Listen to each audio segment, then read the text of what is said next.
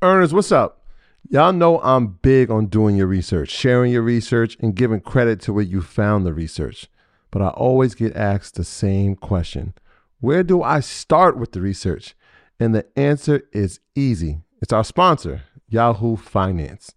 Whether I'm tracking the daily movement of my favorite companies, doing technical analysis with their easy to use charting platform, or checking balance sheets, Yahoo Finance makes something very complex simplified. For more than 25 years, Yahoo Finance has been the brand behind every great investor.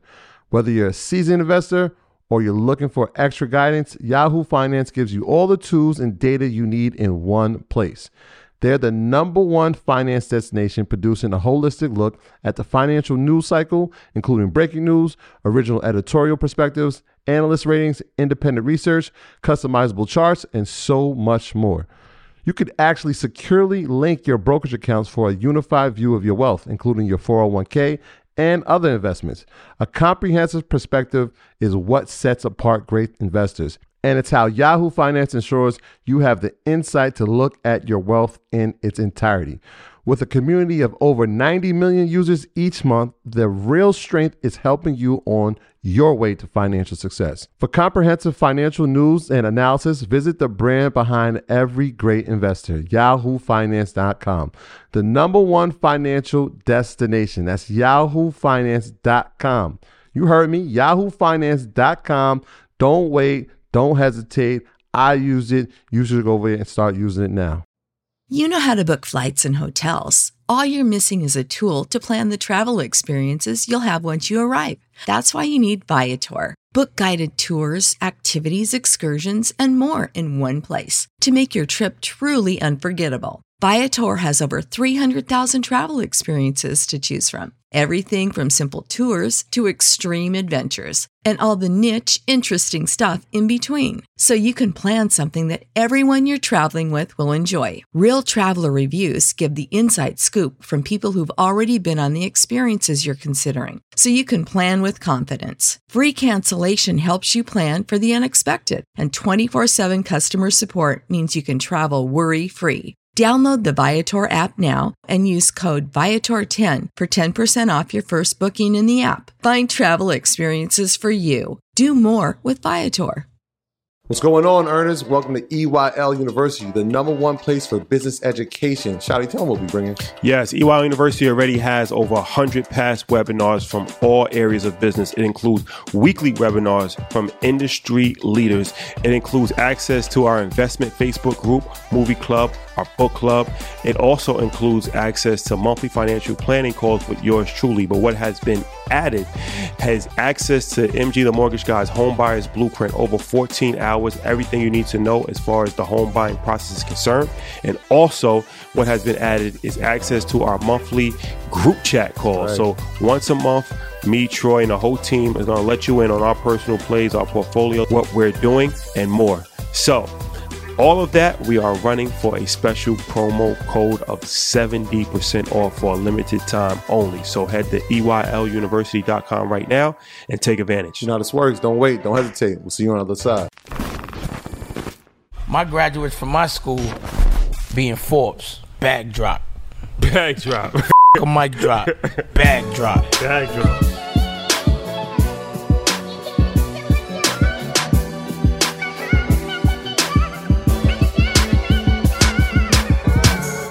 All right, guys, welcome back. EYL. Yeah. South Beach edition, but this is Uptown edition, really. Uh, yeah. Uh, this is legendary edition, man. If you follow us, you know that, you know, hip hop really raised us. We talk about it all the time. We always reference all of these rappers and everything. It's part of our DNA. Um, and of course, of course, of course, one of the biggest, the biggest, biggest, biggest yeah. ever to do it, the, leg- right. the legendary Fat Joe. Yeah. So we didn't know, we in Miami and we didn't know that this was actually even going to come about. Um, this happened just on the fly. Shout out to Tribble. Shout out to Tribble. Shout out to Nicole. Yeah, yeah, Black for, for making this happen. Yep. So, I mean, it really needs no introduction, but I'll give a quick rundown. 30 years in the game, started with Digging in the Crates, I believe, in 1990. Um, first album, Respect, came out in 1993. Bro, can we just can we just like pay homage to that? I had a Diamond D record. I had the CD, Diamond D CD with Lord Finesse. Uh, I was in uh, Diamond's album. I'm in every single ad lib on his album. Word. I'm I'm the guy in the background going, yo, that's that shit. You know? or when he talked to the girl, and I'm like, yo, what's up? And she's like, yo, chill. You know, every ad lib on Diamond's album is Fat Joe. Yo, this guy. I told him when, when he was coming up, I'm like, yo, we both in the Bronx, born in the Bronx, raised in Westchester. But I was like, Oh, yo, shit. for a while, I used to be like, yo, KRS is the illest in the Bronx. Like, there's, there's no denying it. That's and then, his favorite rapper. That was my favorite rapper. I'm like, yo, nobody's better. I don't care what y'all talking about, Rakim. Yo, KRS is the illest. And then this guy comes, you got a flow, Joe, and now he's became the king of the Bronx. And I'm like, damn. He's like, you got me KRS one day. I'm Yeah. like, please. yeah, yeah, yeah, yeah. That's my mentor. That's my idol. You know what I'm saying? I rap because of KRS One. You know what I'm saying? The first time I ever heard him, I remember one time. Well, the first time I ever heard Consciousness was out of KRS. I hopped the train, Prospect Avenue, went in the back car, and I listened in my Walkman, and he was like airplanes flying, overseas people dying, politicians lying. I'm trying not to escape, but hit the problem head on. And I was just, he just opened up some shit in my mind where I had never no consciousness before that. And, uh, you know, he was, he, he's the guy that made me want to rap. Him and LL Cool J, they both equal idols for different, different reasons. Yeah. But if it wasn't for them two, I would have never rapped. So there you have it, ladies and gentlemen. Fat Joe. I can go on and on, but we're gonna talk about it during the interview. So. First and foremost, thank you for joining us. Appreciate it, brother. Thank you, my brother. Yeah, yeah, for sure. So let's get into it, man. Um, you know, this is a business show, as we were saying before. So the conversation is going to be a little different, probably than most of the conversations that you have, because it's going to go deeper than rap. So when I look at you, I don't just look at you as you know a rap mogul. I look at you as a variety of different things, but one of the greatest A and R's that's ever lived, and one of the greatest heirs for talent. Not giving enough credit for that, too. No, it's a fact. I mean, when you look at Big Pun, rest in peace. When you look at Remy Ma, Cool and Dre, DJ Khaled, to name a few, Tony Sunshine, Scott Storch, Scott Scott Storch. uh, Bryson Tiller. We was early with Bryson Tiller. Ooh. Uh, What was your involvement? Pitbull. I took Pitbull's demo and got him his first record deal. That was crazy because he's supposed to sign with Murder Inc. first. Who Pitbull? Yeah. well, I thought, I remember Irv was trying to get him to go over there. No, he was trying to sign Rick Ross. Rick Ross. And Okay. Also, I could have signed Rick Ross too, but um, a lot of mistakes I made. But Pitbull, I got him his deal. You know what I'm? How'd, how'd that come about? Trick Daddy, I was out here in Miami in Super Bowl weekend, caught his fucking CD at the flea market. I was playing it the whole time I was out here. I went to Atlantic. I gave it to Craig Kallman. He signed Craig. He signed Trick Daddy like two days later.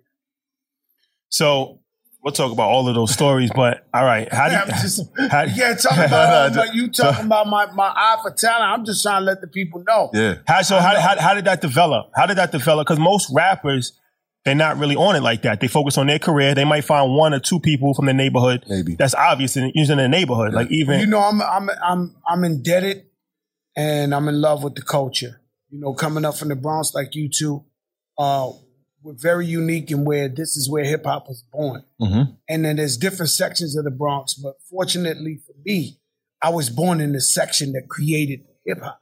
So I would watch Melle Mel and Grandmaster Flash play pickup games of basketball.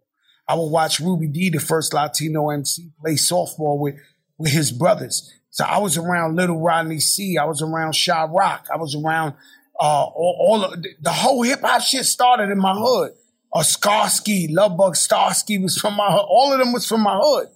And um, and so I'm I'm indebted to the culture. So if I hear an artist that's incredible and she says, Fat Joe, I, I would never sign to you. I don't want to sign to you. I would give her names of people that could sign her because I feel like I owe it Mm. to the people in hip hop to hear greatness. So, all right, how did it first come about as far as Terror Squad becoming a record label and signing? Was Big Pun the first person to sign the Terror Squad?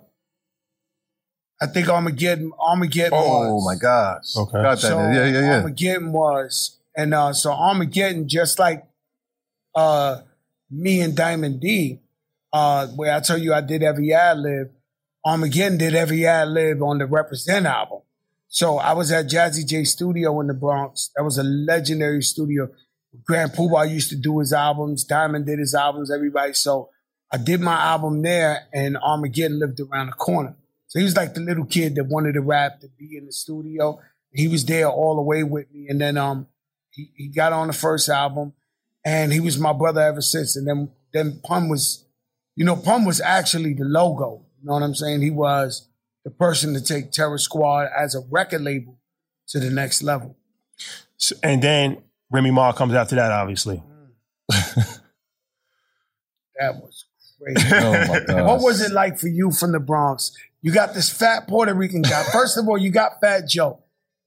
You're hearing Fat Joe's the realest ever in the game. Y'all know that. We know All the stories. Besides the fact he bad, y'all know the story. We know the stories. We know the then he signs the fatter Puerto Rican that's spitting some crazy, Yo. and then they sign the hottest chick that's spitting some shit. What's that like for you guys in the Nah, Bronx? I was just I was watching the whole thing, just loving it because I remember when they did the um creep with me in the moves to Latinas, all the kids Nah, in the streets call me Don Cartagena. I'm, I'm gonna tell you another one, bro. When we went to the Puerto Rican Day Parade, Ooh. I, I have y'all on tape, bro. Like I'm watching y'all on the float. Uh, Y'all got y'all Angie, Angie's on the float with y'all, and then y'all went even further. Y'all walked through Central Park. I was like, yo, yo, that's Fat Joe. Yo, that yo, they would kiss. They would stop. Like we like recorded it as it's happening. I'm like, yo, this is crazy. It was a moment, man. It was a know, moment. Never, I never got like he's Latino or he's Puerto Rican Joe. Like when I grew up, it was Joey and Joey Crack and and and the same shit. Like I don't know, you know, black people ain't look at me like he's Spanish and he's it, was always like that's Joey. You know what I'm saying? And uh, it wasn't until I got in junior high that I had to go to school and, and I write about it in my book. I got a book I'm writing now. Um, and when I went to junior high, they didn't understand it. So I went to an even blacker neighborhood. So if my neighborhood was 99% black, I went to a 99% 0.9 black hood where the Spanish niggas ain't have no juice. And I'm walking up in there, V bomber. Yo, what's up, yo? Only jacket The line. fuck is good? They're like, oh no, we ain't jacking that. We ain't tri- nah, nah, nah, nah. Where the fuck this alien come from? so it's different because I grew up a baby. Yeah. I'm born in my projects. I'm, you know, I was born in Bronx, Lebanon, across the street from where Larry Davis shot the cops. That's where I was born, and they brought me to the projects. And I've and I've always been Joey, Fat Joey from Forest, and and that's it. So there, they know me since a baby, and they knew, yo, he's gonna be a bad little motherfucker.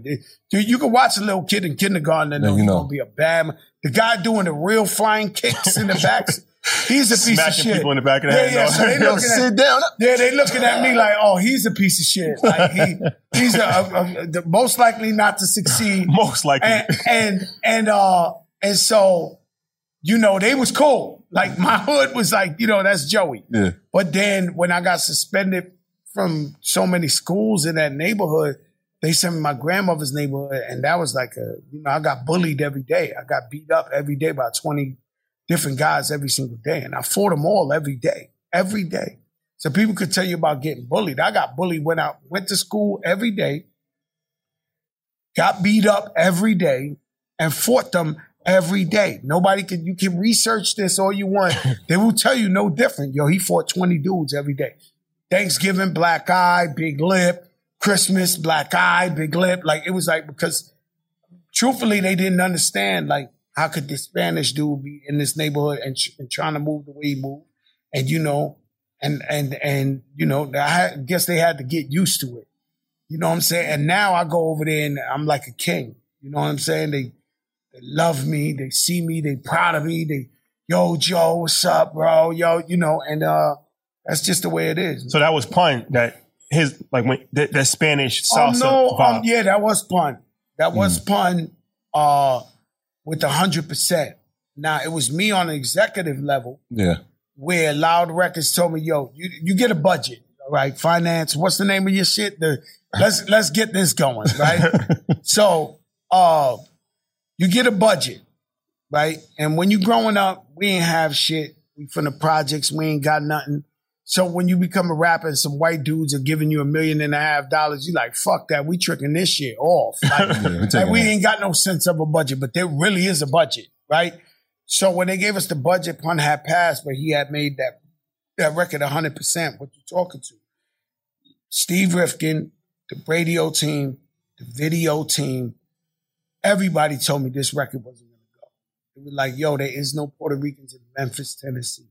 There is no Puerto Ricans in Atlanta, Georgia. There is like people do not, o- other than New York got Puerto Ricans, you ain't, the, You know, so they, I knew it wasn't going to blow. I knew it wasn't going to be like a still not a player. I, I, I knew it wasn't, but I still spent the half a million dollars on the video. I still spent the money on the video and the radio. And that was just simply because I knew we would be talking about this 20 years later. It was groundbreaking. And I knew Pun was the biggest hero for Latinos in hip hop. And we had to send him off that way. Yeah. So I spent that money knowing I wasn't getting that money back. But I did it for like, you know, uh, legacy and, and, and culture and shit like that. Yeah, I, I still don't. I be trying to say the chorus every time, but I, I know the rhythm of it. And we won't stop. We won't stop. That's what I come in. So, so, so from the executive side, because you're an artist first, right? Who, who are you looking to uh, for guidance at this point? Is it like Russell Simmons at the time? Is it Puff? Who's giving you the guidance on the executive me- side? Nobody gave me nothing. Nobody. And I was cool with Puff. I actually knew Puff Daddy when he had a see-through chain. So Puff Daddy is probably my motivation Mhm. because I've never looked at nobody through a jealous lens. I've always looked at people with inspiration. So if we came tomorrow, I do a podcast. I don't know if we call this podcast, whatever we want to call it, right? So I do the big, big show. If you make a hundred million dollars, you may have never met Fat Joe, and I am cracking aces for you. Book. And you don't even have a clue, right? But I'm like, if they got a hundred million, I could get a hundred million. Right. And that's how I've always looked at everything. So uh Puff Daddy used to run up on me. You know, I, I sold drugs before I rap. And so with me, um, Puff Daddy used to run, chase me and my Beamers and Benzes, and I got ice on, and I'm I'm looking like this. Then and he's like, "Yo, crack, what's up?" And this. Next thing I know, he's a billionaire. Yeah. You, you, you get what I'm saying? Yeah, so he yeah. was smart. He knew the, the branding business before everybody else. He knew how to make certain moves. Uh, Puff Daddy took everything uh, that we thought was fun, and it was always business. So Puff Daddy would throw a party, and we like getting drunk and thinking we having fun. Meanwhile, he got the president of Viacom on there. He got the, the owner of the Yankees in there. He got and he working the motherfuckers to get that bread Mhm. that we can't see while we're adding to the, you know, I got Fat Joe, Latinos. I got this one. I got that one, that one. And he just finessing it, Yeah. you know. So he was ahead of time with his branding. But me personally, nobody ever gave me help. The only person, the only executive I could tell you that allowed me to do what I wanted to do was Steve Rifkin at Loud Records. He helped me sign Big Pun.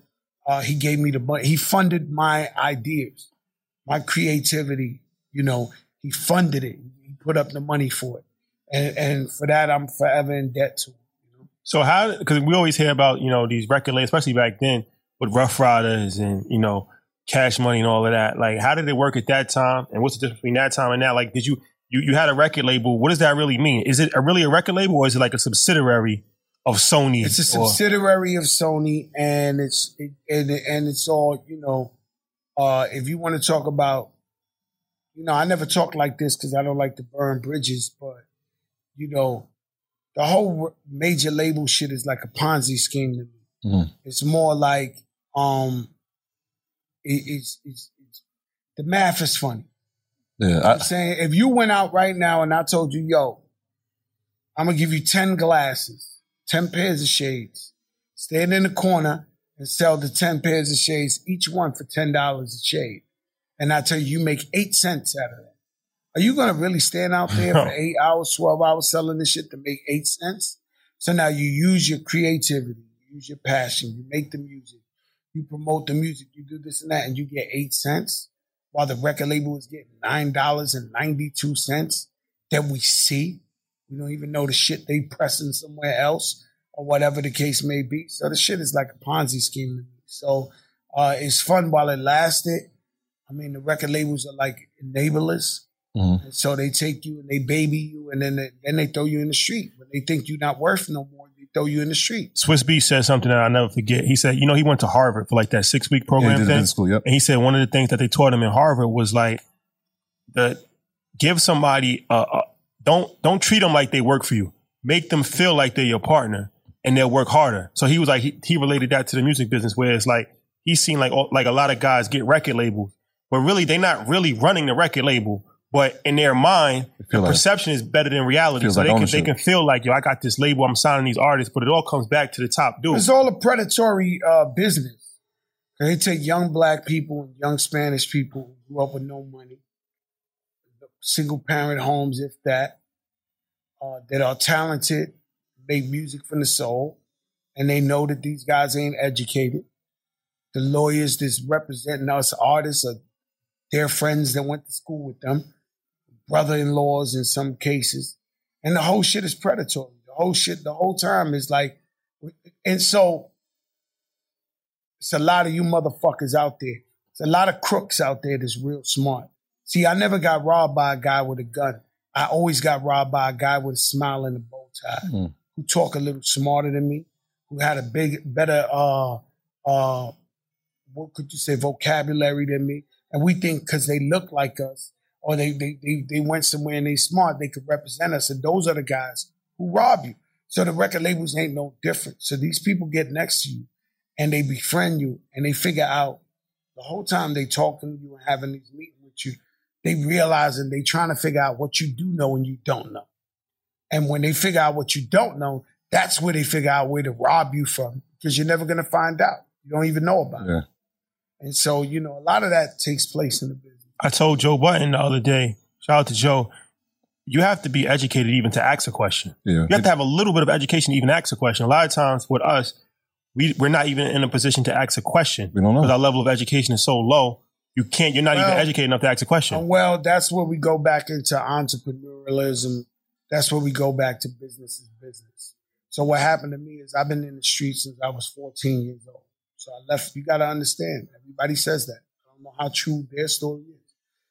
I was 14 years old in the streets, a baby. My daughter's 14. She called me today, FaceTime, Dad, you don't love me. That's the type of shit you talk to a 14 year old. I'm 14 years old, selling drugs, living in crackhead hotels. Had to figure out. I go to 145th and Broadway, buy $50 worth of crack cocaine, come back in the cab, cut the shit up, make a $100 profit to buy a pair of sneakers, go back over there with the $50, do this shit three, four times a day, risking my life, risking everything. 14 years old, living in crackhead hotels where they busting people's heads open with 40 ounce bottles of, I'm opening the door and they're shooting heroin in front of me, you know, so it's too much for a 14 year old. So I came in doing the business. And so I got really big at that business. Like really, really, I'm not proud of it, but like really, really big. So I always was an entrepreneur and always looking to expand and, and, and do my thing. So when I got in the music business, I always came in with, with the entrepreneurialism. Yeah. You know what I'm saying? I shot the movie Night School and and thank God uh, that they picked me for the movie. Kevin Hart and and and Tiffany uh, Haddish. yeah, yeah, Tiffany Haddish and, and, and my man Will Packer. Will Pa- Will but the Packer's a whole time I was there, I, I didn't like it because I, I enjoyed the acting. I enjoyed being with my peers and learning from them. But the whole time I was like, yo, I don't own this shit. Mm. And so I went and sold the movie to Warner Brothers recently, uh, Just talking about Yeah, that. we- Kato movie. Yeah, yeah, we go So get I'm not like like nah. I'm not. I'm that's me. I'm that, Yeah. like I'm trying to figure out how to own this shit, how to go in there and you know I'm not the smartest. I'm not that, but that's just always been my mentality. So I go into Relativity Records. It's ten Jewish dudes, and I'm sitting in there, and they start using fancy words, and within an hour I start realizing, oh, they mean this, they mean that, they mean this, they mean that, because you know you got to buy the work, you got to cut it up, you got to promote it, you got to give samples out. We used to do something when we hustle. And I, look, I'm not proud about this, guys, but I'm just telling you my Why you story. think the BX name him Cook Coke? Somehow, somehow the rap game reminds me of the crack game, right? Yeah, you know, You know what I'm saying? walk down the street and go sample, sample, sample when I got a new ba- batch of fresh product. Like in. the ice cream truck. Yeah, God. real talk. So I would go sample and I would have maybe like three hundred dollars worth of dope, and um, the dope fiends would follow me, and I give it to them, and I ask them, "Is it good? Is it is it a nine? Is it a ten? What's the count? How does it feel? How's it coming down?" Those are the analytics. Yeah, I never got high. analytics. Taking analytics. And, and I'm more Customer this is rating. good shit. We out. You know what Yeah, I'm saying? And, then, yeah. uh, and so we had to market, promote. They knew the new package was in. You know what I'm saying? Yeah. So when I get up in the music business, I know what the fuck they talking about. I'm sitting there like, oh, They talking about samples. You gotta get my promo CDs. Yeah, we talk about that all the time. It's like, yo, you just if we just shifted the same disciplines in other mediums, we could be super successful, right? We talk about that with trap. It was like, yo, he's saying, yo, dope game just like the Wall Street game, like it's the same discipline. It's all parables. you know what I'm saying? it's if all- you've learned it there, you can apply it somewhere else. And so, like you saying it, So I've met billionaires. Okay. This is what I was gonna try to. It ain't about Harvard. It ain't about Harvard. It ain't about an education. I'm being real with you. Uh, should you have people with that education around you to protect you and, and, and talk the language you don't know how to talk? But I met so many billionaires that they just have that it, they have that niche. So I met a guy, I know a guy, he's a beyond a billionaire. He uh he would he would he owned this spot in Miami. I don't want to tell his business like that, but he owned a spot in Miami where they made uh cooking gowns like your grandmother batas. They call batas. So over here's a lot of Latinos. So you know how your grandmother used to cook in the thing with the little the long Like the dress? apron. yeah, The apron shit, Yeah. not an apron, but the dress. Okay. That when she cook on Sunday, Saturday, soul food cooking, they all got them, right? Um, he made that, right? He made a store doing that. Old people behind the the, the, the thing. He learned business through there. Next thing you know, the next the, the next store, uh, they own uh, perfume thing. He wound up buying that business, so he's selling the perfume thing. Now he figures out where they sell it in the factory in Switzerland or whatever. And then next thing you know, he started just buying companies off of know-how and flipping them and selling them. And now he's a billionaire. He never went to Harvard. He never went to none of that shit. He just learned how to play this game and kept flipping it. And now they look at him like he's the greatest genius you ever seen in life. He don't talk the same language as these people, Yeah. but he gets shit done. You know, I got another friend. She owns a company called a Latina. She called it's called It's a Ten Hair Products. She was a beautician. She was doing girls' hairs. She ain't like the product she was. She invented her own shampoo. They call it liquid gold. The shit blew out of control. She makes 400 million a year. So it's not about Harvard or Yale or none of that shit. Yeah, it's yeah, about that's fact. what Mickey Fat you told us. smart, you Yeah, smart. that's what we say all the time. It's about it's about the education that you get outside of school. Exactly. Listen to 50 Cent is the new Aaron Spelling. Why? 50 Why not? Cent got like 20 shows on TV, bro. and and he's from the projects in Southside Jamaica, Queens. He just he just knew business. He got in there, he studied the business, and he applied the shit from the street in this. And as long as, because the hardest thing is, uh, and tonight on my show I got Lee Daniels, Yeah. and I watched a couple of interviews of his. He keeps saying, because they wouldn't let us in, because they wouldn't let us in, because and that's the point. The point is, a lot of people have ideas, creative ideas. Who can actually make them happen? You know, who can get in there when they say they won't let us in? That's that's what's up. Um, let me ask you this: as far as diversifying, so I never forget when you licked the sneakers. Oh my god. That my was a legendary moment. MTV Cribs. Yeah. Oh my god.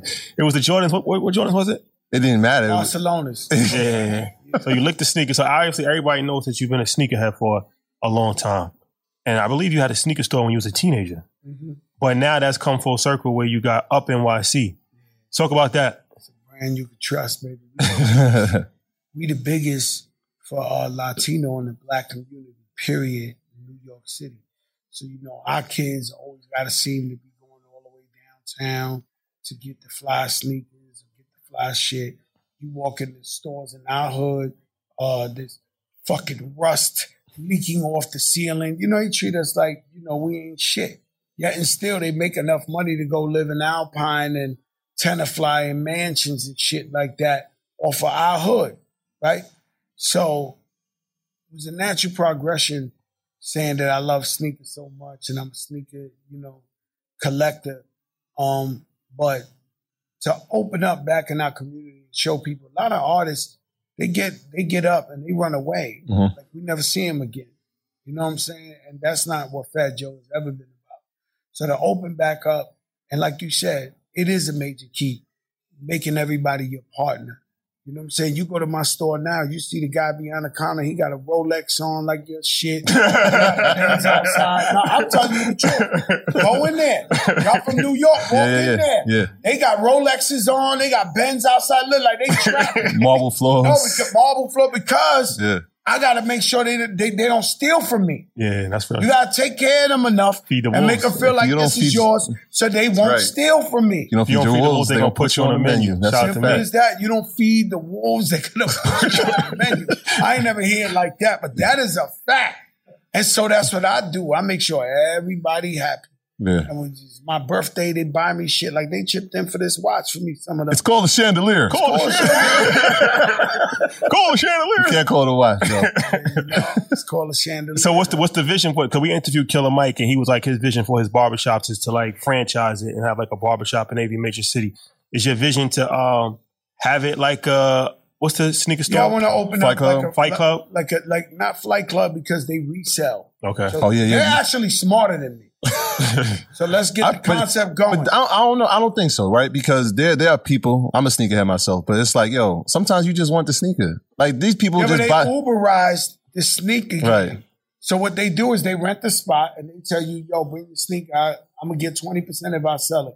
For whatever you want to sell it for. And if you say y'all want a thousand dollars for that sneaker, they get their 200 off the sell. They never had to buy the sneaker. Mhm. They never owned the sneaker. They just making PC. They they like the house.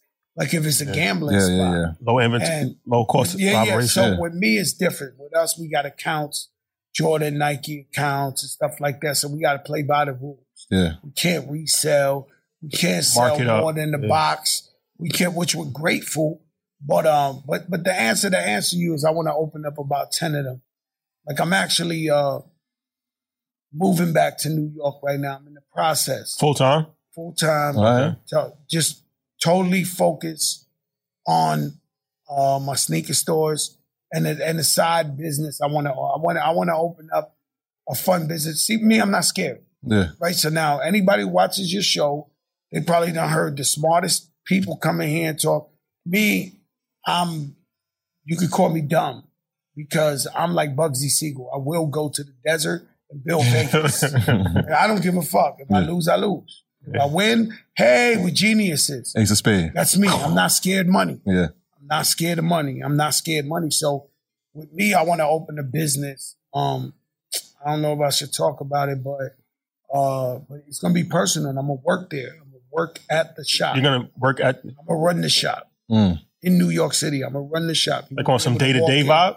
Some day to day vibe. So you come in- I want to open up. You know, I'm pre-diabetic. I've been diabetic since I was 14. Mm. I want to open up a bakery that's strictly for diabetics Mm. no sugar, low sugar, uh, for the kids that are struggling with weight issues, people who are healthy, who, who want stuff like that. There's never been um, a bakery where it's actually tastes delicious and you get, you know, and that, now they got monk fruit sugar, they got uh, all different types of uh, We should we should uh, connect. artificial flavors. We should connect him with. Um, Please do. so Jay Z invested in this company, Oh my gosh. and I forgot the, the woman's name. We interviewed her too, but um, she her her kid had a food Allergy. allergy. Yep. She quit her corporate job where she was making a nice amount of money, and she started a, a line of um of It was cookies, cookies. of cookies, Yeah. and it, it has like the non-allergenic thing, the vegan thing, the no the type all of that. I'm gonna do, but I'm gonna do it for Yeah. uh,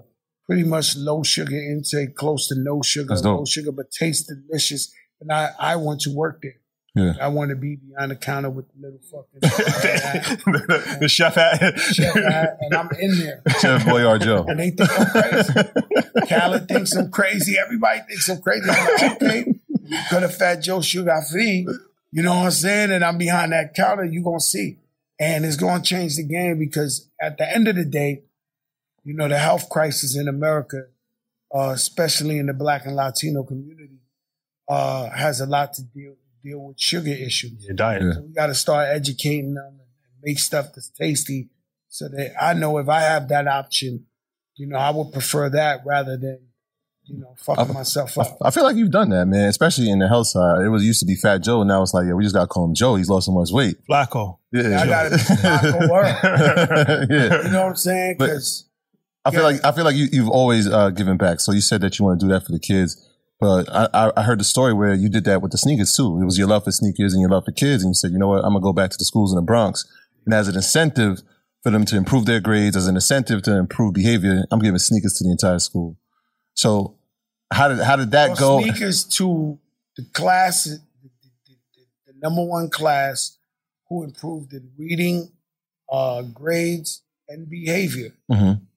And uh, and uh, tardiness, right? That's a big one. And so, yo, the bullies became the geniuses. The bullies in the school, the kids that was the biggest problem. This, that, man, I went up in there and we did it to what, like 10 schools or something with Ruben, uh, Ruben Diaz Jr., the Bronx Bronx Press, president. yep. And when you see the guys that, that won and these guys as bullies, they start crying. I used to come here and start with people, and now I love my classmates, and I'm so proud of my class. And and I knew that if you, because I had, like I told you, I came up real, real tough, and I had you told Fat Joey from Forest Projects, it was a chance he could have won some Jordan sneakers, but I'd have been Yep. a plus student. You know what I'm saying? So Yeah. it really, really the empirical data uh was was incredible. The grades shot up. To just everybody competed for it. Mm. Unfortunately, I couldn't give it to every kid in the school. Mhm. You know what I mean? Because Yeah. it'd be too expensive. But it was really, really great. Yeah. And what we do a lot is we constantly giving back. Right. Like I mean, like constantly giving back. You know, the Thanksgivings, not the Thanksgivings, the Christmas, thousand families, groceries. I'm not talking about just the groceries for the thing. We try to do as much as we can. You know, COVID 19 hit our community bad. The kids couldn't go to school, so they needed laptops. We bought tons of laptops and donated it to the schools.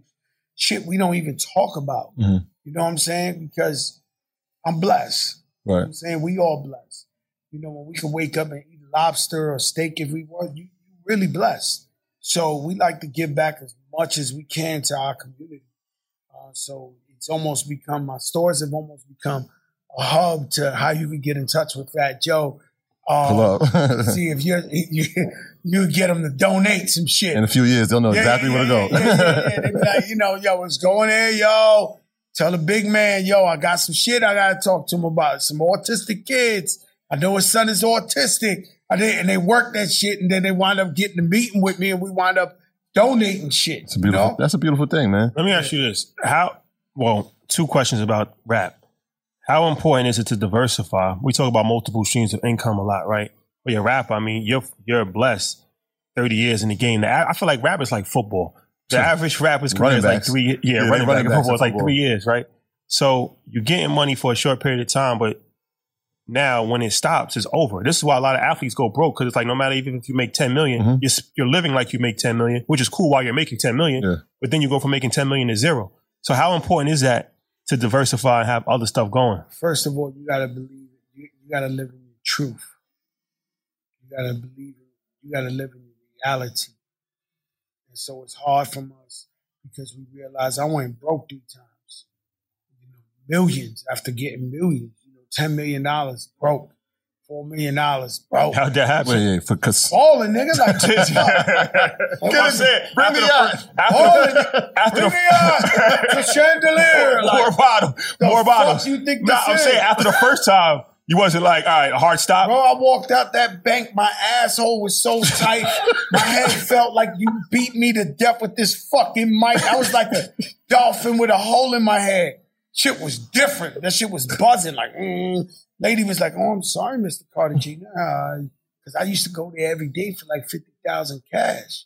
Every day in the bank. Give me fifty thousand cash. Give me thirty thousand cash. Give me fifty thousand. You think you can't run out of that shit? And one day I went there. I'll never forget. It was across the street from Yankee Stadium. That bank, that Chase. She said, "Must be a problem. Money in here, Mister Carter. Gina, this." I was like, I walked out of there. I was like, I'm about to pass out. and, it, and and and I had to go back at it. And I remember I got on my knees and I prayed to God every day, and, like on the knees. Like negotiating, we're gonna, if you just No, no, on one more knees. time, like No, no, one no, more time. I'll never I do it again. I won't do this again. on the knees, man. the God No, no, not just praying. You know, you can pray anywhere. but on the knees, staring at the Jesus poster, like, please, God, please don't let me go out like that. And from the drug game to any other game, uh, I watch people have runs and have their money and then lose it. Then be like, yeah, he used to have it. You know what I'm saying? And unfortunately, the only thing people seem to respect is the bag Mm-hmm. that you got money. It's the only difference of Fat Joe walking in here than another old school rapper that came out with Joe is missing his front teeth. When Joe come in here, he smell good. He still fly. He did just, oh, he got the bag. Respect this man. Let's talk Yeah. about this. Respect the bag. So, Gotta respect the bag. what's the catalyst that brings you back? Uh, uh, well, at that time, each time, is it like, yo, lean back, take me out of here? I feel like you are consistent with like, yo, you're gonna give us an anthem. But that's not easy, bro. I know. That, I mean, we don't see it. we, we don't no, see no, it. No, no. We don't I see tell it. people is lucky. That's unfortunate. Yeah. That's unfortunate because to have one hit record is a miracle. That's a fact. You a fucking miracle. yeah, I always say I'd rather be a one hit wonder than a no hit wonder. Like at least, oh, you got a hit, you walk the red carpet, you see your favorite. Might even fuck one of the most famous R and B chicks or something. If you're Who lucky. knows? You get money, then you run out of it. Is, but you did it Yeah. right? And then another thing to rap forever and never get a hit. And so, but to constantly do it over and over and over and over and over again.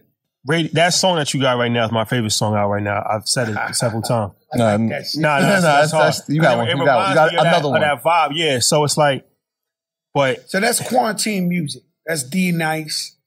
That's it's a uh, mashup. It started as a mashup, yeah, right? It started Which- as a mashup I'm- with the young Amorphous. Amorphous kid, yep. Fucking incredible. This 18. genius. And the way he mixes his shit is adequate. I don't want to overhype him. He's nasty. he told me I didn't know about him. Yeah, Oh, I- no. it's different. Is He's a- he's a I don't know. freak of. He must have a program where he's studying the beats per minute because the the way it blends sounds like yo that should have been the But record. Yeah. now, how do you how, how do you get that sample? Because that's like Rihanna sample. It's All right, a I'ma Luther tell you, sample. so that's business. Like exactly. So um Dre heard him and Dre was like, yo, you will not fucking believe this. I was like, what you saying? I was in the Bahamas on vacation. He was like, yo, I want to send you some shit. So he sends me a clip of the kid playing the music. Mhm. I was like, I was like, what the fuck? That shit is crazy.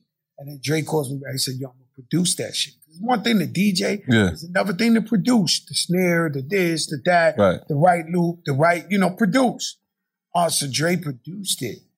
And uh, I was like, yo, this shit is crazy. So then we got back from vacation and we did it in Cali Studio. So now Cali Studio is different Cali Studio got palm trees. It's kind of- they, they give you cappuccinos while you're recording. Nah, it's a movie. Smells like a billion dollars. You're looking at water and shit. Like, it's different. So Khaled's in there with me. Dre's in there with me. And we actually wrote the song together. Like, and we, the last time we did that was Lean Back. The Oh. very last time DJ Khaled, Cool and Dre sat down and plotted on a record was Yeah. Lean Back. You know, because after that, Khaled got his career. I do my thing. They do their thing. The last time we collaborated and plotted Yeah. was Lean Back. So we up in there and Khaled comes back with, we're back to Caicos. Yo, you rolling in the sky. My guys to Caicos. I'm like, oh shit, Khaled. So oh, Khaled made that. yeah, yeah, he came up with that one line. Back to Caicos. So you're rolling in the sky, my guys to take guys those. That's hard because that's the big play. Yeah. Throw your rollies in the sky, Yeah, Yo, so- side to So we was like, so we was like uh, in his zone, and um, and that he's down as a writer. oh, that's how I didn't know so that. he, That's yeah, hard. yeah, That's yeah, hard. He That's came up hard. with that line. He came up with that That's line. hard. So I go boom. Uh, so we up in there, and we do it. Then I call a kid. I DM the kid. The kid calls me back, and we video it. And I'm like, yo, he's like, yo, what's up? I said, I seen what you've been doing. This, that. Then I play it for him. I said, listen, we're gonna give you the look. We're gonna be you for the video. You're gonna be in as a writer, a publisher. You're gonna get paid. Like you know, come on, man. We Take care of everybody. youth, Yeah. Yeah, yeah. Take care of everybody. This is a, he's my partner now. Yeah. Now you know him. His following with the young Crazy. kids. He's going He's crazy out there with the young kids. The young kids is reposting the shit, this, this, that. Because they said, yo, he ain't, they ain't fuck him. yeah. Yeah. They ain't fuck him. That's what I mean by partnership. Everybody together win. We all got to win. Everybody I learned win. that from the Billies. I learned that from the billionaires. Everybody gotta win. Yeah. Everybody, you cannot win on your own, bro. It just won't happen. Everybody gotta win it. And, and us, we like to be like little kids that when you play with the ball, you me, me, me, me, Yeah. me, me, me. Nah, B, you gotta pass that shit on, Yeah, man. I mean, you do that effortlessly. Like ever, I mean, your relationship with Khaled, we can see it. Obviously, Cool and Dre, we can see that. So we got the Rihanna thing cleared. I, what time you got to do that for? Now, all right, I was just gonna. oh well, the Rihanna thing. we got that cleared. Uh, but so and Luther, yeah, that's that's what I'm Luther saying. don't clear either. Exactly. So how did that go? You know, Luther's my idol, man. Luther's my favorite singer of all time. And I do believe because I sent those vibrations out my whole life. So I've done like big interviews, bro, like MTV Awards, whatever, like big shit. You can Google it. Where I- I've always put him even before Michael Jackson. I don't, the last thing I'm thinking is his family is seeing this. And the Fat Joe's a big figure. So I'm thinking they seeing this mm-hmm. because they don't clear. Mm-hmm. His Right, sample. right, right. So then when the sample guy goes to them and says, yo, we got a sample, they're like, well, you know, we don't really clear, but who's it for? And then he was like, it's for Fat Joe. They said, oh, we want to do this. The light. Karma, good The karma. light. Light, The light. light. The light. Good. Karma, they like, no, we, we Fat Joe, they was like, we want to do this. And then they had known about the amorphous uh, mashup. And it was like, we love that little kid too. and Joe's doing it with the kid. And then, yeah. And then, is Rihanna going to clear this? And that was like, and then it was just, she cleared it. It No- wasn't a problem. No problem. That's it. And then, and, and she sent the message. She sent a message to my publisher. He said, they said they cleared it. And she wants you to know she loves Fat Joe. Everybody loves Joey Crack. And I love Rihanna, bro. Everybody loves Rihanna. Sheesh. yeah, that kid gonna make a killing, bro. How's everybody doing? Uh-oh. It's the big, big show, man. What's going on, baby? How's my family doing out there? Well, listen, let me tell you, man, I appreciate y'all, what y'all done for me my whole entire life. Um, you know, I'm indebted to y'all. You guys have always supported me. Kobe, you gave me my first show ever, Flo Joe, uh, in Camden. I know we don't want to bore people with the story, but my first show ever was you. You know, I love you. We a family. Uh, um, and you know, I got this new song out, and all I'm trying to do is uplift the people and bring bring the light out and, and make people have a fun time. You know, we lost a lot of people. You know, a lot of people are depressed. They lost their jobs. And all I try to do is make a song. This is the first song I have ever made to just really bring joy in people's lives. Biggest in the game. So, In the business in action. so yeah, yeah. So, so that what just happened. The interlude. What? All right. Tell us what just happened because that was dope to actually witness that. Yeah, all right. it's uh different radio groups. There's uh Radio One, um uh is one, and then we got Doc Winters and, and they, so you know they, they own like 30, 40 radio stations. like Clear Channel. Clear Channel. Clear Channel is a little bit s- Small, right? smaller, Okay. but it's big like that too. Clear Channel was big, and then um and so that was the call before you know every week they add new records to radio. So that was the call with like maybe twenty program directors. These are the guys who pretty much are the Wizard of Oz. They Oh, pick the records saying that's going to get records. played. So every artist goes and makes a plea to them and tell them what their music's about and could you support us? And sometimes they support, sometimes they don't. But you know, Fat Joe's always been active. And COVID, I can't do it, but you know, I think I'm one of the only artists that's been around as long as me and has been as successful as me that still gets on the road and goes do promo tour and goes to every little milk and cranny radio station. It's crazy because when I talk to him, I just talked to a PD program director from Providence, Rhode Island, two days ago. He does rhythmic. And uh, he was like, Joe, you know, you always come in here. And I'm talking to him. I, I visualize the radio station in, in, in, in Providence. He's like, you always get a Diet Pepsi right there in that first machine. And then you come. And I'm like, yeah, man. And, and, you know, but that, that is part of it, you know, kissing babies, going around, you know, and knowing everybody from the mailman to the boss. Mm.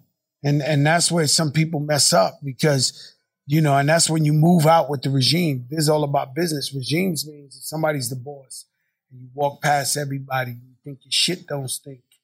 You up there and you in with the boss, and the boss is the boss for five years, ten years, and you sit in the plush couch. When they fire that guy, you go with him.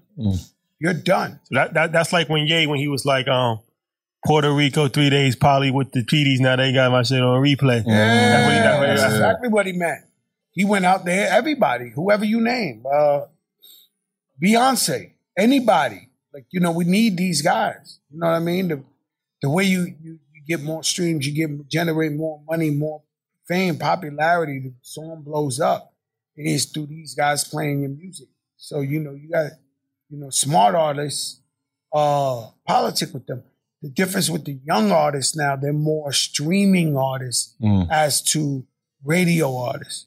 So they feel like they don't have to have a relationship relationship, with the Right. With these radio guys or whatever. They just put their music out Let it go. and it streams. You know, uh, I believe in uh, networking in any business you you in, and, and you basically as good as your last relationship. Mm. So you, you talk about this a lot about the di- diversification of your career. You said it's like a pizza pie. So you had managing careers. You were obviously the executive. You started acting a little bit. Hopefully, we're gonna see more of that. One, two, two. Uh, and then obviously the, the sneaker stores. But touring has been obviously with COVID out of the out of the mix, and so you become a huge, huge. I mean, you were obviously Joe Crack before, but like on Instagram, Tell them how big, man. the big, the big, big, big, I the, love that shit. the big show. I remember forgetting. You know, I don't get high, guys. I only get high off for like accolades and you big me up. I'm, Yeah. I'm Now, smoking. I'm gonna let you. I'm gonna right let you finish, but I want to. I just made Wait, wait, because um, you, you, I used to play ball, so I'm a huge basketball Oh fan. yes, let's do that. And um, I never forget. Uh, this is when the tournament uh, on 145th um, was popping. What was the name when Mousy started the tournament? Tri-state. Tri-State. So I, that's the first time I actually had seen him, and I already knew it was him because it was a Phantom. It's in the middle of In the Harlem. middle of Harlem, right, right. I already knew. I didn't wonder who that ask. could be. But, but I, I'll never forget um, the legendary Rucker situation. I was actually there for that, and um, with the Jay Z situation Blackout. and the blackout day. Well, the next day after the blackout, Mm. um, and I What was you mean when I won the championship? championship. Yeah, I was, Don't don't forget that part. no, I was Who I there. had to play to win the Back to back. I, I was there. I was there, and um, Actually, seven championships. Yeah, I was there. And Joe, As a coach. You know, at that, you know, as a player, I sucked. Yeah, yeah, yeah. Joe was Joe was there, like fifty deep with the big TS chain, and uh, you know, Brooklyn was heavy there. Like Yeah. Brooklyn came heavy. And he was like, yo, Jay, da, da. he was like, where your man at? I'm here. Da, da, da. Yo, it was- listen. he was out there, huh? That was a That legendary was an ugly time. That man. was a legendary I got on the mic and started dissing him. That, that that guy you're referring to. No, but that was that was. No, I say that to say, um, yeah, that was that was great times just to witness that because it was like you you see a lot of people you don't see in person. Like some people you you might so not what ever you were see. saying when Joe was acting like that, you say he's the real motherfucker. This guy's Right in the middle of it. huh? No, right in the middle Right of in it. the middle of the shit, like, yo, what's up? Let's go. Cut from that- yeah, cut from I think that I'm not the real. or I'm not the real. I'm here. What's up? That's a fact. so I know Brooklyn got mad at me that day. They, they, they must be like, this motherfucker out here flexing for real. And um, I was just really offended, you know, because I was like, you know, I had pretty much revitalized the Rucker. Mhm. The Rucker had fell off for a couple of years, so I started putting in, you know, I'm, and it was bad business one on one if you're an artist watching. Uh, I loved the Rucker so much and coaching the kids out there that I, I wouldn't do no shows in the summer. Meanwhile, they, um, What's Love is number one in the Mm. world. And they offer me 150,000 to do a show and tours. And I'm like, nah, I got to coach The game. at the Rucker. And Steph coming too. Yeah, Steph coming. So it's like, so I'm like, you know, I was out there and I put my heart into rebuilding this thing. And then here come Jay Z.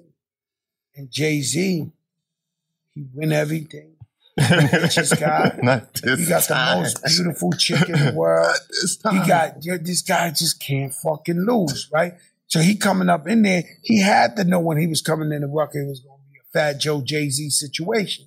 Plus, we had um unspeakable things in the past. Yeah, yeah. It's a history. Right? It was a big history, Mhm. and then it all calmed down. And then he comes to the ruckus. I'm like, I'm still young. I'm still on my bullshit, you know. Uh, and so he's coming in.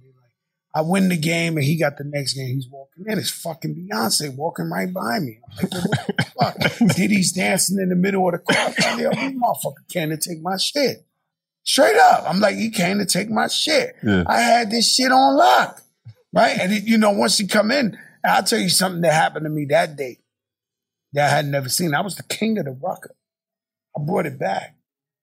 Allen Iverson, Stephon Marbury, whoever was whoever you thought of, I brought them out there. I, I brought this whole shit up. When I walked in that park that day, I seen a bunch of motherfuckers go like this. Nah, I was there. That's what I said. Cause I that, nah, nah, nah, I was I never seen some people turn their back on me so fast. No, I- they was like this. No, I I was- was, like, I was there. I was there. And I remember you got mad. He was like, where your man at? He was like, Brooklyn. He's like, where your man at? Brooklyn motherfuckers was waiting. Legendary moment. Cause you was on the radio. I Right heard after. the night the night before. With that with um That made it even. I felt, I felt he came up there with Nah, it was the night before that made Flex it even worse. and Jay. They, they, they was on the phone call. And I think OG won. And they was on the phone call. OG Juan, Flex, Jay, Steve and Shaq Stout. and Shaq called. Shaq called them. Talking crazy. But Shaq was lying because he wasn't there. And so I interviewed him recently for the Big Big Show. And I said, Yo, Shaq, man, how could you go against me? He said, I'm going to tell you the truth. I was not there. Mm. I was not going to play against you. Now, if Shaq wasn't there, we would have won that game.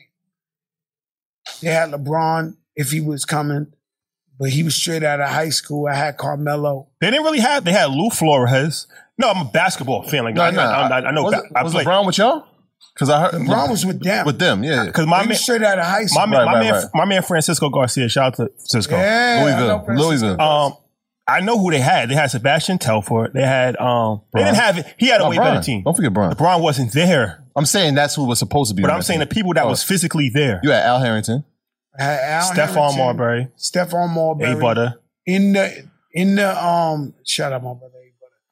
In the hotel room on 57th Street, I had AI and Mike Bibby. Ooh, Um that's your guy. this is when they both was, you know, yeah, the biggest. Yeah. Right? So they was down there waiting for me. So I was gonna bring them in at halftime, AI and Mike Bibby. Just to fuck the park up. Yeah. Straight Hamilton. You know what I'm saying? Coming at halftime. AI, Mike Bibby. Uh, we had Zach Randolph. We had Steph.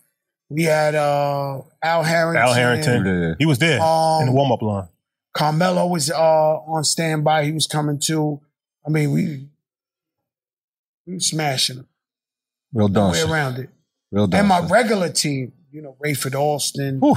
A Butter, Kareem. Kareem Reed. You know, we had them. We had the boys out there. Kareem Reed, he probably he's the longest pers- tenure person that played with you. Yeah, he's and Fat Joe would have never won a, a, a chip without Kareem. You, you're not putting the team in Dyckman?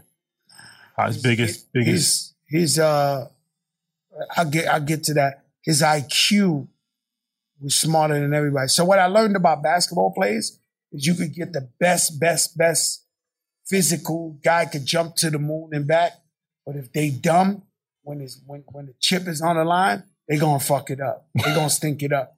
Now you can get somebody who's very, very, very, very talented, and if they're smart, Yeah. Kobe was smart. You know, smart players. If they smart, Chris Paul, shit like that, they make the right play at the end to win the chip. LeBron. how how are they when you're? Because I'm not imagining now. I'm, I'm I'm like in the huddle in my mind. Like when you're coaching these professionals, like what's like they're No, like, no, all no, right, no. Joe, we got you. Oh, no, they know I'm not playing. Ooh, I take this serious. yeah. You can see it. My veins pop out, my head over here. They know I'm. They, they know I'm worse than their coach because their coach, they, the coach looks at them like, "Yo, this guy's worth 100 million. What the fuck I'm telling them?"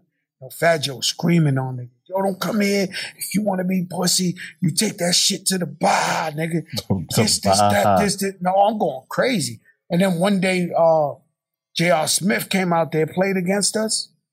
He might have scored 15 points in a row. Like he was. Cooking. This one, he was on one.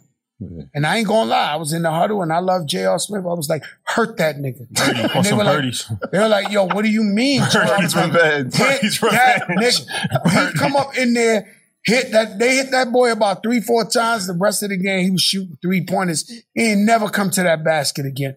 I was like, fuck that. Hit him. hit him. He got to feel that motherfucker. Then we had my brother Raul. I don't know if you know Raul. My brother Raul, he wear the big TS chain. So Raul was a bruiser. He don't even know basketball. We sent him in there certain games where Just to hurt he has to just hack a nigga. he come up in there, he'd be the only Puerto Rican on the team. Play- play he with- come up in there, the whole team start laughing like, "Oh shit, Raul going in there to hurt a motherfucker." We know He what gonna- time it is. He gonna make a feel it. And one, but you gonna feel that shit. They already know. Yo, why he throwing this nigga in there, He's man? Rick Mahorn as It's like the the team. old yeah, Pistons. yeah, yeah, yeah. Bill Laimbeer. Yeah. Both. no, it's crazy. That is a fact, man. Raul we used to throw a little. He had a big TS. We throw the jersey on him. Yo, go in there. Raul take the blunt out of his hand. Raul knew he had to hit a nigga about three, four times. Come back out. All right, they know to keep it. You know, you ain't doing all that shit against us. So that was a great detour. So I wanted to get to what, what was going on now with the the big big show, the big show, because it's like it was a perfect time, and obviously everybody's home, everybody's on IG, and uh, I'm trying to figure. Did you, what made you decide to say, you know what? I'm probably the greatest, one of the greatest storytellers that this game's ever seen. I need to share these stories with the world via IG. What was that process like? I've always been one of the greatest storytellers in the world. And so when you get somebody like Kanye West calls me just to tell him stories in the studio. Like, tell me a story. Kanye different. Yo, Joe, tell me a story, please. I No, need no, a I need inspiration right now. Pharrell. Pharrell used to call me to the studio just to he'd be sitting there like yoga. Like, tell me, tell me a drug dealer story. Tell me y'all some shit over here about.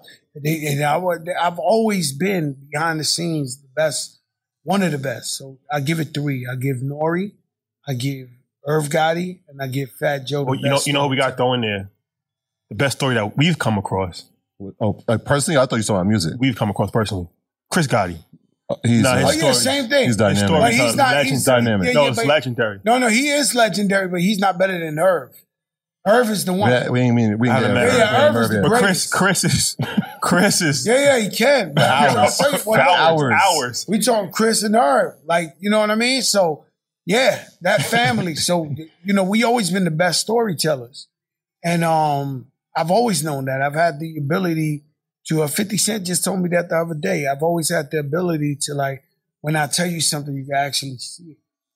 That's actually how I've always made my music too, because I always my best friend is in jail for life, right? So I always made my music and wonder how he would, where would it take him in his cell? Mm. He could turn on his headphones and he listen and he feel like he's there.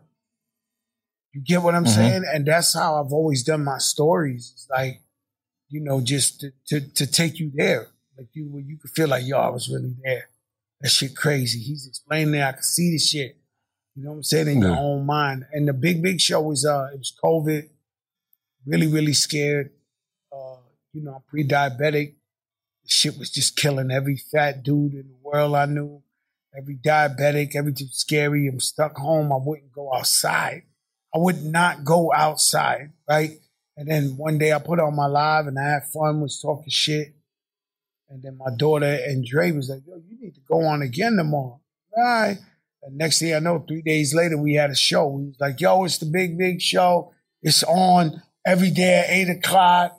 And we got sponsorship. Right. So now that goes Uh, the touring money now becomes sponsorship money in a sense. Yeah, yeah. I, I, I might have made um as much money as I made. let me think. Let me think.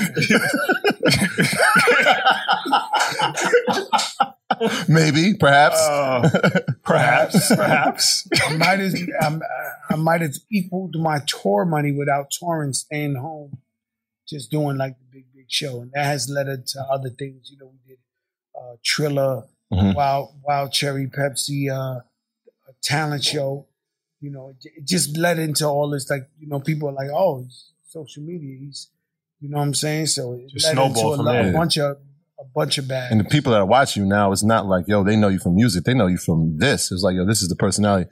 This is the show. Transcends- and it there was transcends always a big injustice, you know, to the fans because when when I grew up, like you see in my lifestyle, I said back then when I wouldn't even pose for pictures. Want to say my you know how many times I was around? Never seen a brick. Never seen a crack house. You know how many times I've been next to Pa- uh, uh, Tupac and Biggie, and and it was like the whack shit to ask for a pic. Mhm. Like, and, and so everything at that time was about privacy. Mm. I would literally come if I came in here years ago, um, and they was having an event. I would stand in the corner because I didn't know y'all. Y'all would be like, "Yo, that's one mean motherfucker," and I would just sit there and just be like,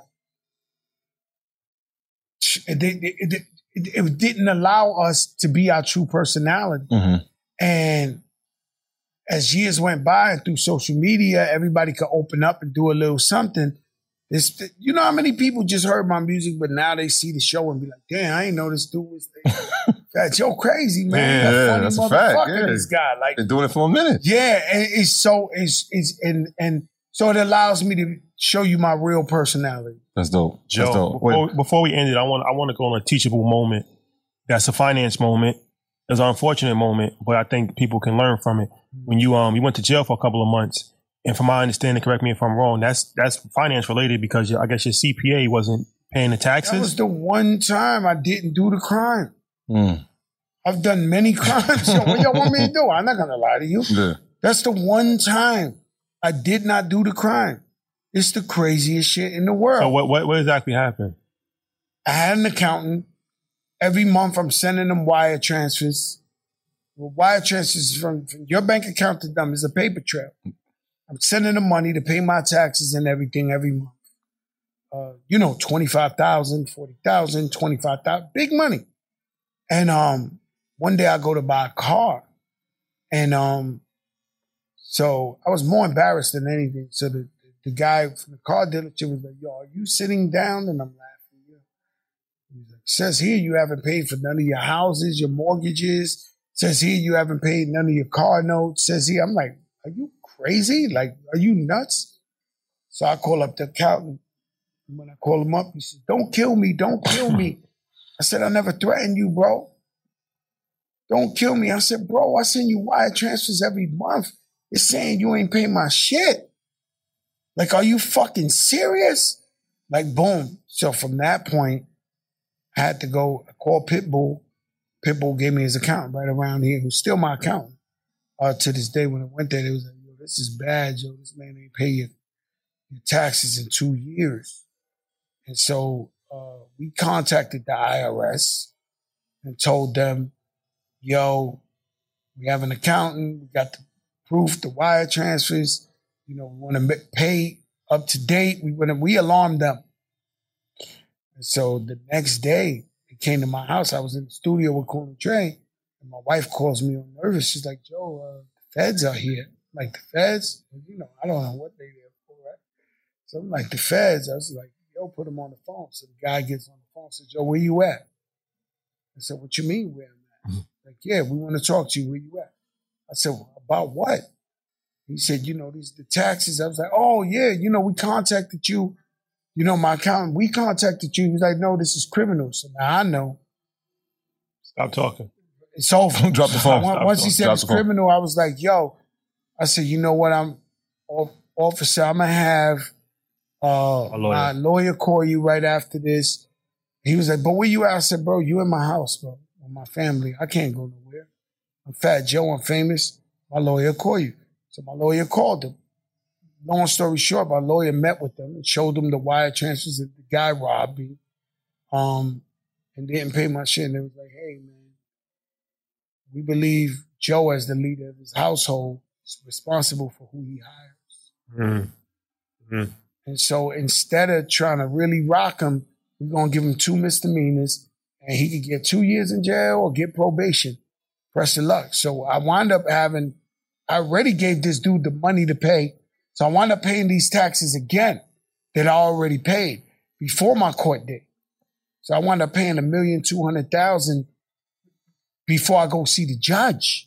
Mm. So now I know other people who had these problems that only got probation and never went to jail, whatever. So with the greatest letters you ever heard in your life, with the feds, you won't vouch for him in the feds. You won't. if you knew he was guilty, you'd be like, yo, bro, you on your own with the shit. God bless. Nobody writes a letter for nobody in the feds. Nobody. They'd be like, yo, peace to the God. Peace to the Yeah, yeah. Peace to the God. See when you get home, bro. Like, I'm gonna hold you down out here, bro. Nah, yeah, yeah, yeah, yeah. Like I ain't got shit to do with this. Cause you know, we all know that the Fed, you get niggas Yeah, hot. That's how it happens. You get me high, I get him high, he get him. eh, eh, Stay away, right? The letters they wrote for me, I I never realized I had donated so much money to people. It was like so there was a guy when he was in prison, uh his name is Terrence. When he was in prison, he uh uh noticed that parents and, and family could not see um their kids um you know due to they didn't have to travel. Long story short, I gave this guy a fucking bu- a bus, right? AIDS Society, hundreds of thousands of hurricanes and fucking Santo Domingo and Haiti, hundreds of thousands. Like, and, and so all these people were writing letters on my behalf, like, yo, this guy's the best. This guy gives back to the schools, computers, this guy, this. I don't know how I went to jail, bro. And so the lady was like, listen, you're a great guy. Actually, you're remarkable. And you should, this is what she fucked me up at, but you can't really argue with the judge, right? When they're about to give you time. She says, your new, your new wealth should be found with your families and your friends. And my family was in there. My friends and family was in the courtroom like 300 deep. Like they shut that bitch down. Khaled was in there. Everybody, you know, aunts and uncles. You know how you got them aunts and uncles that never leave that crib, that never leave that hood. They was in that motherfucker for me. And my family was in there deep. Nigga mm-hmm. flew in from Florida, from every, them niggas was in there like, yo, boom. So, so she was like, I gotta give you this time. And so they only gave me four months, but um, and when I walked in there, because I had paid it off, they had gave me a penalty. So they said it was a penalty. There's no way I couldn't cop out if I didn't take this penalty. The penalty was a million two. You paid a million two in taxes, 2.4. and then another million two in a penalty, and you already actually Not to mention five hundred thousand for the lawyer, And not to mention- hundred fifty thousand for the, the money, forensic. the money that you already paid previously. yeah, That you thought you actually paid. What happened with that? So he just robbed you. Just he was just ta- me. So taking he- the money and putting it in turned his bank into a account. Bernie Madoff. Oh, some Ponzi Oh. So Ponzi scheme. So he wound up telling on a bunch of other motherfuckers That that, was he was bigger doing him. it with Yeah, him, yeah, yeah. and he got away. Like so, you know, I never heard about him. I never seen oh, him Oh, he again. didn't. He didn't get jail time. nah, I don't think so. I don't even know. They just was like, you can't ask about him Oh damn. because uh, you know normally I think you could sue him. Yeah, Right, get right, your right, money right. back. Yeah, yeah, yeah. They're like, nah, he's with us. You can't ask On about some witness protection Yeah. type. Oh, and on top of the money that you lost for actually being incarcerated, you could have been outside making Making more money. revenue. So go. And so when I come home from jail, because I, I pretty much do everything but sell my asshole to pay these people before I go to sentencing, Mhm. right? So when I, I do four months in jail, I come home, I'm working. Africa, Yugoslavia, Poland, China. There wasn't a stone unturned. They had a Fat Joe show, Philippines, like anywhere. I was going to get that bag because I'm not used to, you know, I'll tell you, I've been in the streets since I'm 14. I'm not used to my money being low. I'm not used to my family ever asking. One thing I can say, God bless, my family never realized that we had a problem. Mm. Wife was still getting Birkin bags. You know, my daughter was still going to private school. My son to private college. I, I was busting my ass to make sure everybody. and So at the end of this year, so I do four months. When I go to the eighth month, I mean eight months later, to do my taxes, they're like, "Congratulations, you had a hell of a year last year. You made a million two." I said, "Made a million two. I'm broke. What are y'all talking about? Yeah, you made a million too. You just paid us." So now you gotta you gotta pay the half on that. So it's just like spiraling. Never Yeah, that's Yeah. crazy. It never ending, never ending. And thank God when, when All the Way Up came out, it wasn't like I was all the way up. I made sure they was all the way up. So the first thing I do, I wasn't taking no money. I wasn't. I was just saving. Boom, came to them with that penalty, one point two million. Now I'm a free man. Now, now I'm a normal Now you're a free man. Leave Yeah. me the fuck alone. Yeah. You know, and I've been great, thank God, ever since. We, That's- we- that's- we that's a can't fact. end on that though. Because I mean that, that story's crazy. But we got to end on something else you've been consistent in, and that's your fresh. Or being fly. I mean, I've been any- fly by any since means- I'm 14. by any by means, any means I, you don't miss a day. I told you. I told you. off- Detroit Red cleaned up. Kanye got Kanye got a lot of A lot of them lies. I mean- A lot of them lies. I'm, I'm, I mean, I go in the stores and I'm just like, yo, man, there's no where are you finding these sizes. How does Joey Crack Shout out stay to my fresh? stylist, to Relish, uh, on Instagram. He also styles uh, Khaled. And uh, That's where we getting these silk shirts, y'all. you know, nah, you know, there's different ways, man. You know, I've been, you know, I used, unfortunately, it's sad to say, but I used to hustle to buy sneakers and buy fly gear. Mhm. You know, I came out in the era when everybody was really, really fly. And so we always been, you know what I'm saying, risking our lives to be fly. You know what I'm saying? And now that I'm legit and I make enough money to be fly, I be you know, I'm gonna, you are literally gonna walk to the casket saying, yo, this nigga was fly. and he don't play. And I don't got a problem. I blow the bag. See them outfits and the, no, I don't. Like I, you, yo, I told you. I told. I said, yo. your wife looked at the she video. said, yo, she she right. looked- That was a Birkin bag on my she shirt. She said, Troy, that was Hermes that, silk. that pink silk is different. I said, yo, I don't know where you getting these clothes. Like, That's some Fendi shit. This linen. I got Hermes sneakers on. I'm like, I love it. I dress up for anything. Dur- During COVID, I was coming in downstairs to my house from the second floor to the first. I was coming down with the with the uh dip fresh for no reason. That's a um Cam. Remember he was like, my man on house arrest, get him fly, and, and he don't care. In the house, he's fresh.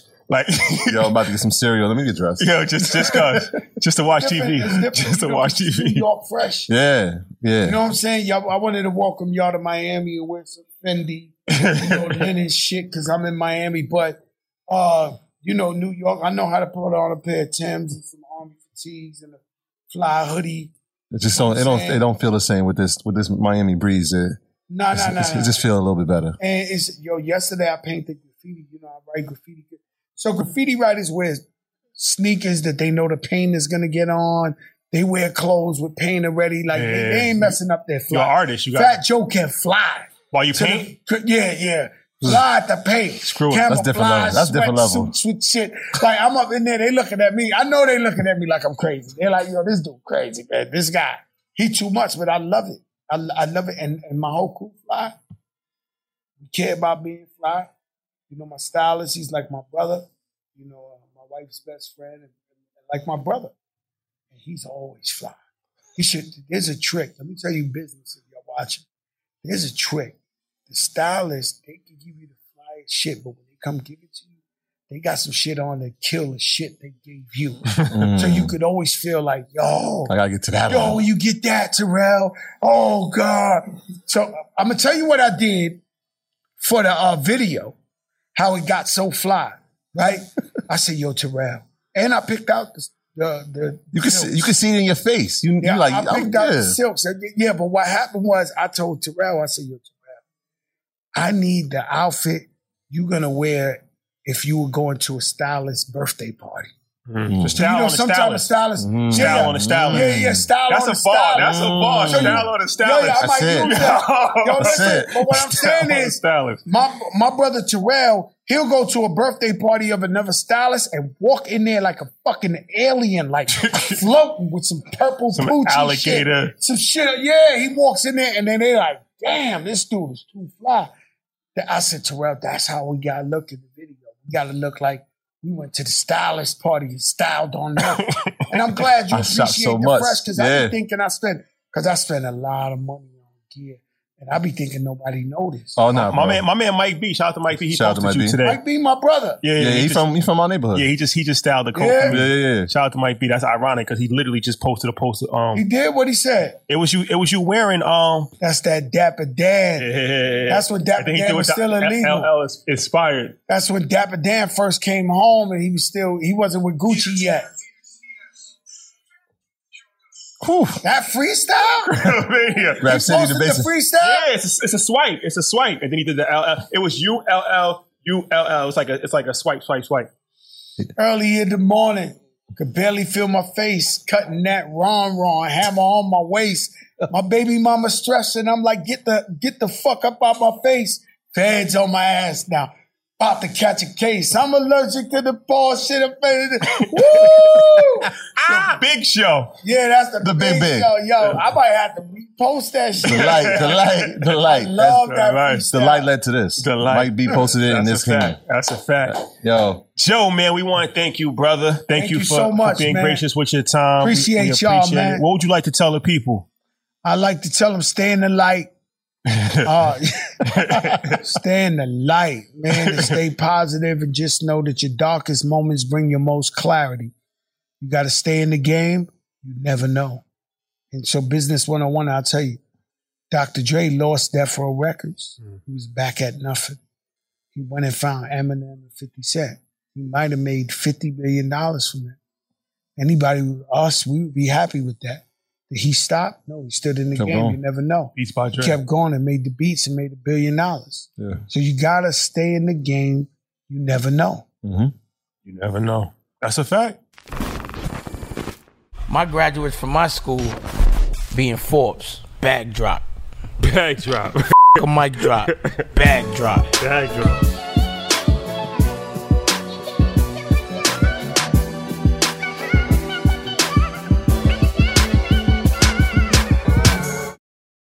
When you need mealtime inspiration, it's worth shopping Kroger, where you'll find over 30,000 mouthwatering choices that excite your inner foodie. And no matter what tasty choice you make, you'll enjoy our everyday low prices, plus extra ways to save, like digital coupons worth over $600 each week. You can also save up to $1 off per gallon at the pump with fuel points. More savings and more inspiring flavors make shopping Kroger worth it every time. Kroger, fresh for everyone. Fuel restrictions apply.